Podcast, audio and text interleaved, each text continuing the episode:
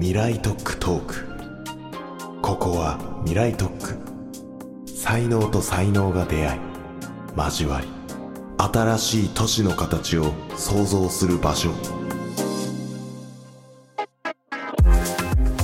こんにちはオフトピックの草野美希です。三井不動産直屋です。この番組は様々な領域の専門家をお呼びして未来に必要な産業基盤これからの都市の可能性を探っていきます前回に引き続き森ビル株式会社杉山王さんにお越しいただいていますよろしくお願いしますはい、森ビルの杉山です。お願いいたします。ろしくお願いしますはい、えっと、前回は杉山さんご自身のことについてお伺いしてきたんですけれども、今回はクリエイターエコノミーをどう見ているかという内容でお聞きしていきたいと思います。はい、えっと、杉山さんは20年ほど街づくりに関わっていらっしゃっていますけれども、クリエイターの存在が増してきてるなって思うことはありますか？そうですね、あの、なんかまあ、クリエイターの表現の幅が広がっているので、なんかますますその社会との結節点において重要になっていくんじゃないかなと思ってます。青谷さんはクリエイターエコノミーに関して杉山さんにお聞きしたいことはありますか？そうですね、まあ、クリエイターエコノミーというよりはいや僕はどちらかというとあのクリエイターとかクリエイティブがこう街に出ていくときにやっぱビジネスにしていくパターンとこういわゆる街のイベントとしてやるパターンみたいな両方あると思って多分両方やられてきたと思うんですけどその辺ってこういやどう思いますかっていうざっくりした質問でつまりなんかやっぱりビジネスにどんどんどんどん変えていくことにチャレンジしていかないとやっぱりいけないのかそれともやっぱりこうとにかく場をどんどんどんどん使っていただくことまあそれってある種デベロッパーの反則的なもので多分賄っていかざるを得ないところがあると思うんですけどなんかその辺ってこう杉山さん的には今後どういうことに挑戦していきたいみたいなやっぱこうどっちに今うん動きがあるのかなみたいな。ああ、はい。未来を作り出す人たちの時間軸というか、グルーピングみたいな話をちょっとさせていただくと、2年後とか3年後の未来を作る人たちっていうのって、いわゆるなんかスタートアップとかベンチャーの企業さんが、例えば新しいアプリをローンチして、それがすぐに世の中で使われることによって、もう2年後の未来を作り出すみたいな、そういうことだと思うんですね。で、それより先の未来を作り出した人たちっていうのは、もう少し研究とかをしている大学とか、企業の R&D とか、割と基礎研究とか含めて、テクノロジーの分野で、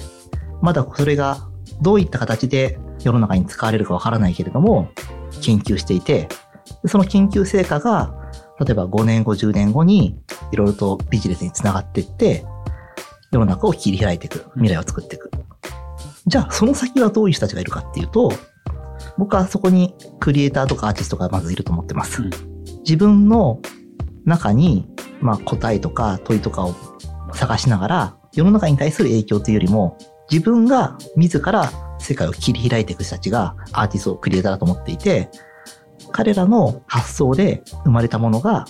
最初はアートという形で世の中に出るかもしれませんけど、結果的にはそれが10年後、20年後、世の中に浸透していった時に、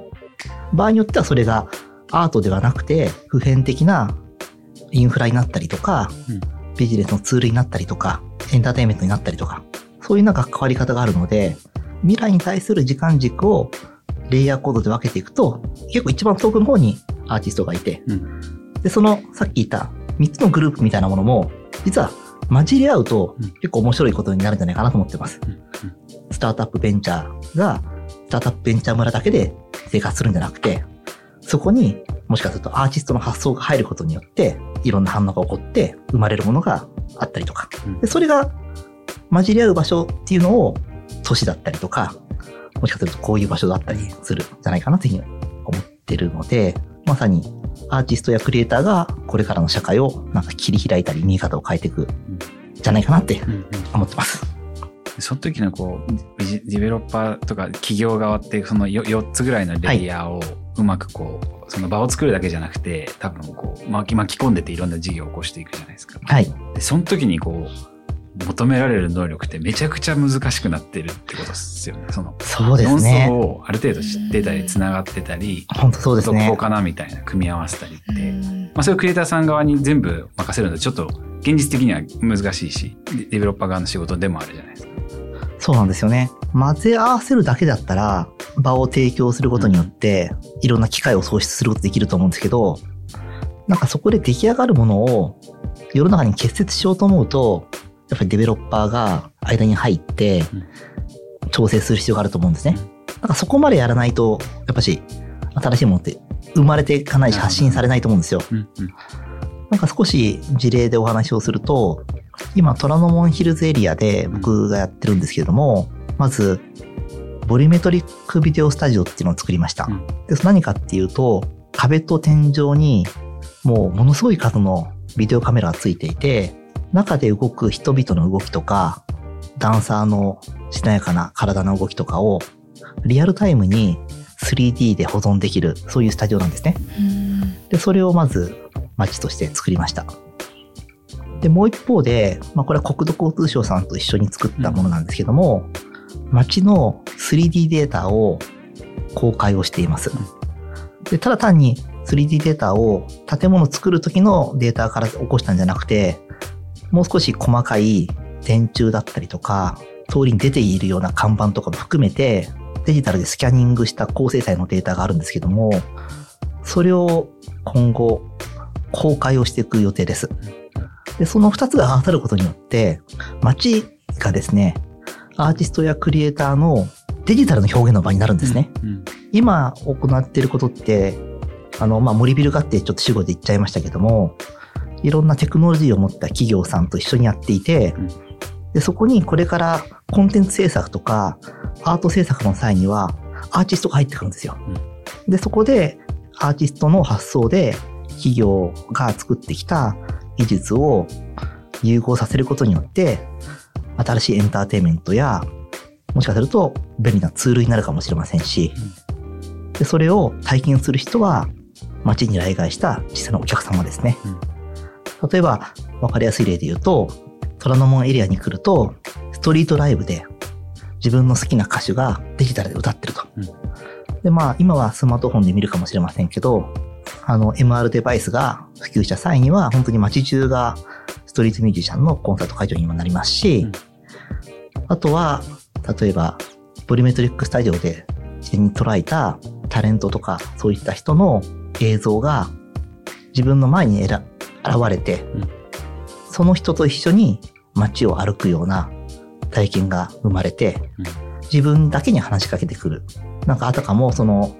街を一緒にその人と歩いているような感覚になって、でそれがデジタルだけで完結するんじゃなくて、デベロッパーであるモリビルがやるからには、街の実際のサービスとも結合させて、そこの中でアクションが起こったら、実際の街の中のレストランで特別なメニューが食べられてとか、普段入れない美術館の壁が開いて、まあ、デジタルを起点にしてその人と話をしたの結果、行けないところに行けたとか、うん。ホテルの部屋で何か特別な出来事が起こったりとか、うん。そういうリアル側のテナントとか店舗とかと共同することによって、アーティストが表現するようなことを、えー作り出して、で、それを物語としてお客様に提供するような、そんなことを今計画しています。で、これも私、いろんな登場人物がいるんですけれども、えっと、基礎を支える部分で言うと、企業とかスタートアップとかの力が必要で、でも発想的には、アーティストやクリエイターとかのアイデアが必要で、うんで、それを結びつける役役割として、デベロッパーとか、そういったところがいると。で、それによって、あの、これまで実現できなかった、新しい体験とかエンターテインメントが生まれてくるんじゃないかなと思って、今頑張ってるところです。ありがとうございます。ちょっとぜひご期待ください。あの、うん今ちょうど、ハッカソンやっていて、うん2月にこのプラットフォームを開放して、いろんな学生とか様々な人がアイデアをもらったんですよ。うんで、それを実装化してきますから、来年、まあ今年の秋ぐらいかな、いろんなコンテンツが虎ノ門エリアに溢れて、一人一人がなんか、そのコンテンツに参加できるようなものができるといいなと思ってます。じゃあそれはなんかこう、クリエイターもそのデジプラットフォームに自分で勝手に作品を置くとか。そういうことですねそういうことですね。で特にまあまあが、一定の規制はするけど、結構自由にみんながそこのはい。デジタルプラットフォームに入れられるみたいな。そそういうことですね。楽しみですね。ね、本当ですね。実際今それをやろうとしてるんですけど、やっぱしいろんな方に巻き込んで参加していただかないといけないので、本当に多くの方に、なんかアイデアを持ってる人もそうですし、実際にその体験する人もそうですし、ぜひご興味ある方そご参加くださいって感じですね。なんかそのそういうちょっとインフラっぽいクリエイティブと多分例えばチームラボーダレスみたいな、もう本当にコンテンツのこう2つやられてると思うんですけどインフラの方ってすぐには儲かんないじゃないですかきっとわかんないです。じゃないですかわかんないです。そその辺はなんかどうどうバランス取ってるんですか文化事業新領域事業いやー、めちゃくちゃいい質問でご質問いただいて、どう取ってるんでしょうかね。いや なんですねいやいやでも、かなり投資ですね、本当にね。あの、インフラの方は。うんうんただやっぱしなんか、東京ノードという施設を作った時の思想で、やっぱし単なる会場貸しですとか、イベントを制作するチームじゃなくて、街全体のコンテンツを生み出していく、そういう組織、チームにするんだっていう、やっぱし思いで始めたので、うん。まあ、その中でやっぱし短期のプロジェクト、長期のプロジェクトがあって、インフラのところはちょっと長期のプロジェクトとしてやってるって感じですね。でも始めたばっかりなんで、はいいえいえ。あの、うまくいかないといけないのでう、んうん。頑張ります。ありがとうございますすいませんちなみに、あわやさんはこれまでクリエイターを巻き込んだプロジェクトっていうのはどんなものがありますか？そうですね。まあ私の場合は、世界遺産っていうクリエイティブ企業ですね。クリエイター集団と一緒に体験型施設を作っているので、あの、3ヶ月半で一旦終わりましたけど、まあそういったものを今はやったりしてますね。はい。共同で事業を起こしていくっていう時に、どこまで三井不動産のそのコンテンツを作ると言ってもですね、クリエイター主導です信じて作ってもらわなきゃいけないところと、三井さんがある種出しゃばってでも、あの、行っていくところのバランスみたいなものっていうのは、本当にこうチームボーダレスみたいなものを見た時に、どのぐらい森ビルさんはこう、うん。あある種主張してったりとか、いや、ここはもう絶対手出さずに信じ抜くみたいなところって、なんかこう、い今は振り返ってでもいいんですけど、うんなんか杉山さんの中でのこう感覚値だったりバランス値みたいなものは、感覚でもなんかそう聞いてみたかったんですよ。ありがとうございます。ちょっとね、これは発言結構難しいんですけど、美術館にはキュレーターっていう存在いるじゃないですか。はいでキュレーターがいることによって、いろんな見え方を提示したりとか、素晴らしいことばっかりなんですけど、僕はやっぱりキュレーターではないんですね。うんキュレーターじゃない僕がアーティストと一緒にやることによって、なんか良かった面も結構あって、まあ、プロデューサーだと思ってます、僕はまず。うんプロデューサーの役割っていうのは、まず、コンセプトとか、キャスティングとか、事業とか、スケジュールとか宣伝とかを見るんですけれども、コンテンツの部分については、キュレーターと違って口を出さないっていうふうにも決めてるので、あくまでアーティストが自分たちでやりたいものを実現させる立場として、そこに割り切ろうということでやってますね。うん東京ノードのオープニングイベントで、ライゾマティックスさんとミキコさんによるダンスイベントみたいなものをやったんですね。うんであれも、まあ、従来の展覧会会場を使ったんですけれども、えーものすごく従来の使い方とは違って、毎日ダンサーが30人ぐらい踊りながら、もう本当に空間もコンピューターで制御されて、形が変わって、映像の中に入るみたいな、そういうイベントだったんですけれども、かなりやっぱし、あの、アーティストやクリエイターに内容はお任せしました。やっぱしそれはね、僕がすごく彼らのことを、まあ、心底信頼してるっていうことも当然あるんですけども、なんかやっぱし、まあ、尊敬というか、まあ惚れ込んでるというか、尊重してるというか、尊重してるですね。アーティストの考え方を尊重するので、なるべくその安全だったりとか、リスクがあるもの以外は、ほぼアーティストのやりたいことに対して僕はノーはあまりなかったですね。うんで、当然、事業にしないといけないので、一方的なアーティストの見え方だと、一般の方が離れていっちゃうところについては、見せ方という意味で言うと少し意見は言いましたけど、本質的なところはもうすべて、今開催中の稲川美香さんの展覧会も、ずっとその企画のとこからずっと入ってやってましたけど、美香さん中心としたアーティストの考え方をかなり尊重していたので、結果的にはいいものができたんじゃないかなって自分を納得させてます。はい。だほとんど、けちょっと話長くなりましたけど、ほとんどあんまり口を刺さないように割り切ってますね。うんもうやるって決めた以上はうん信頼するということですね。うんうんチームラボボーダレスもそうですね。チームラボボーダレス結構ね、一つ面白かったのが、さっきの地図がない美術館っていう最初お話しましたけど、うんオープン前にテストランやって、非常になんかね、お客様からの評判が悪かったんですよ。でそれは本当、今考えると、えーそうなんですかって言われるんですけど、分かりづらいとか、うん不親切だって言われて、えーそれって結局僕らがやりたかったことがきちんとお客様に伝わってなくて、うんあの、不便とかストレスだけになったんで、はいはいはい。まあそこ本当に猪子さんとずっと会議して、じゃあこれはやっぱし入る前にこの施設はこういうものだよっていうことをきちんとマインドセットセットさせる必要があると。んなるほどで、その時に猪子さんと僕とで考えて入り口のとこにさまよい探索し発見するっていう大きなメッセージを書いたんですよ。なる。で、この美術館は従来の美術館と違いますよと。自分たちで作品をさまよって発見し探索する美術館なんですよってことを分かってから入ってもらうことによって、僕らが提供していた価値がストレスだったところから、それが価値に変わったっていうのはすごく面白かったですね。うんまあそういったところとかは、アーティストと一緒に話し合ってやりますけども、うん本質的な作品空間に対する意見とかは、運営上なんか非常にまずいことがない限りは、ほぼもうアーティストにお任せうんするスタンスでいます。うん僕はもう今日そのバランスのところが一番聞きたかったところかもしれないんで、いや、めちゃくちゃ難しいですよね。めちゃくちゃ難しい。本当に自分が信頼しているところに対しては本当にもう尊重するっていう考え方ですね。うん僕はキュレーターじゃないっていうふうに自分をそう思ってます。お二人に聞いてみたいんですけれどもそのクリエイターに対してこうちょっと口を出したくなる瞬間とかっていうのをなんかもし言える範囲でお伺いしてみたいんですけれども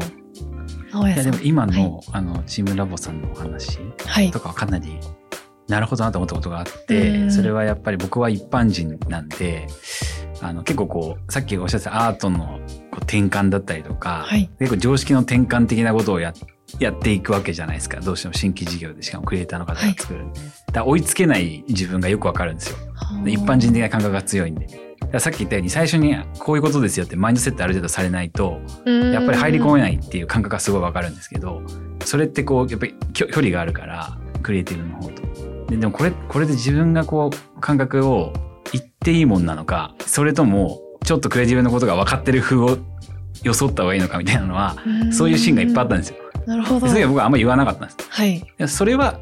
言った方が良かったのかもなとか、なんかそそういうのは今聞いてて思いましたね。だから言うタイミングと言わないタイミングみたいなところの選別が僕まだついてないんで、一般人であるみたいなことがちょっと時に恥ずかしくなっちゃったりして会話しちゃうことがあるんですよ。いや、それは良くないなとか、なんかそそういうことは今聞いててちょっと思いました。なんかご質問に答えてるか分かい難しいですね杉山さんどうですか？いや、本当に、赤谷さんのおっしゃる通り、僕も、一般の消費者としての意見を、まあ、代表する形で、クリエイターアーティストに伝えるっていうのが、まあ、いいんじゃないかなと思ってます。なんか、自分の好き嫌いだけで話をするのって、アーティストは何か物事を判断するときって、自分の中に物差しを持っていて、で、その基準で物事を決めていくじゃないですか。で、それは僕の物差しはいらないんですね、その時に。でも、アーティストが対峙してるのは一般の消費者とかに対してはやっぱし無視できないので、僕の主観的な話じゃなくて、一般的な人ってこういうことですよねというような形で、のみ話をするようにしていますね。そうしないと、あの、アーティストの軸、物差しさえもブレちゃう話になっちゃうので、うん。そこは踏み込まないようにしないといけないですよね。うん。なんか仮にね、その、ちょっと例え話ですけど、空間が赤い部屋があって、この赤が良くなくて青にしろっていうのを僕の主観で言う話じゃなくてアーティストに対して。うんただ、それが運営上とか一般の人たちが混乱をするとか、運営上デメリットがあるんだったら、そういう理由でしか説明できなくて、うん。僕がその赤が嫌いだから回答しみたいなことは絶対言わないっていう、そういうことですね。ありがとうございます。じゃあマインドセットすごい大事なんですね。大事ですね、多分ね。同じものを提供してるんですよ。だけど、マインドセットしてるかしてないかによって、それがストレスになるか、価値に取るか、逆になったっていう。いやー、なるほど。最後にあのデベロッパーとしてこう大きなプロジェクトをやっていく際にこう協業するクリエイターっていうのはどういった視点で探されてるんですか？はい。まあ、都市ですとか空間を森ビルがあのプロデュースしているので、やはりアーティストと組むときにも空間とか体験を作り出す、切り開いてる。そういうアーティストさんとなんかパートナーとして組ませていただく方がいいかなと思って探してます。で、ただ、様々な分野で活躍するグラフィックの平面のアーティストのさんですとか、音楽やってる方ですとか、もしかすると、これまでは空間とか体験とかを、体験は作ってるかもしれませんけど、空間とかを作ってない方がいたとしても、なんかそこに可能性を感じられたりですとか、一緒にやっていけるような同じ目標を持ってる人に対してはすごく一緒にやりたいという気持ちがあるので、お声掛けすることが多いですね。で、いきなり大型のイベントを一緒にやるケースも当然ありますけれども、例えば、あの、僕がずっとメディアアンビション東京っていうイベントを10年ぐらい六本木ヒルズを中心に様々なクリエイターが参加するようなイベントをやってきたんですけども、そこで、あの、短期のイベントとして参加していただいて、トライアルという形で、あの、様々な街を使った体験を一緒に作っていったりですとか、で、その内容が規模が拡大して、一人の作家さんによる個展という形で実現したりですとか、街のイベントとして広がっていくような、まあ、そういう流れもありますし、あの、入り口はあの様々ですけれども、常にやっぱし、新しいことにチャレンジしてる作家さんっていうのは、チェックするようにはしています。なるほど。では今回はこの辺りで締めたいと思います。青谷さん、次回は何をお聞きしましょうか？はい、最後は杉山さんが考える都市の未来についてお聞きしたいと思います。ここまでお聞きいただきありがとうございました。番組への感想は、ハッシュタグ未来トークトーク。未来トークは漢字、トークはカタカナでツイートしてください。次回もお楽しみに。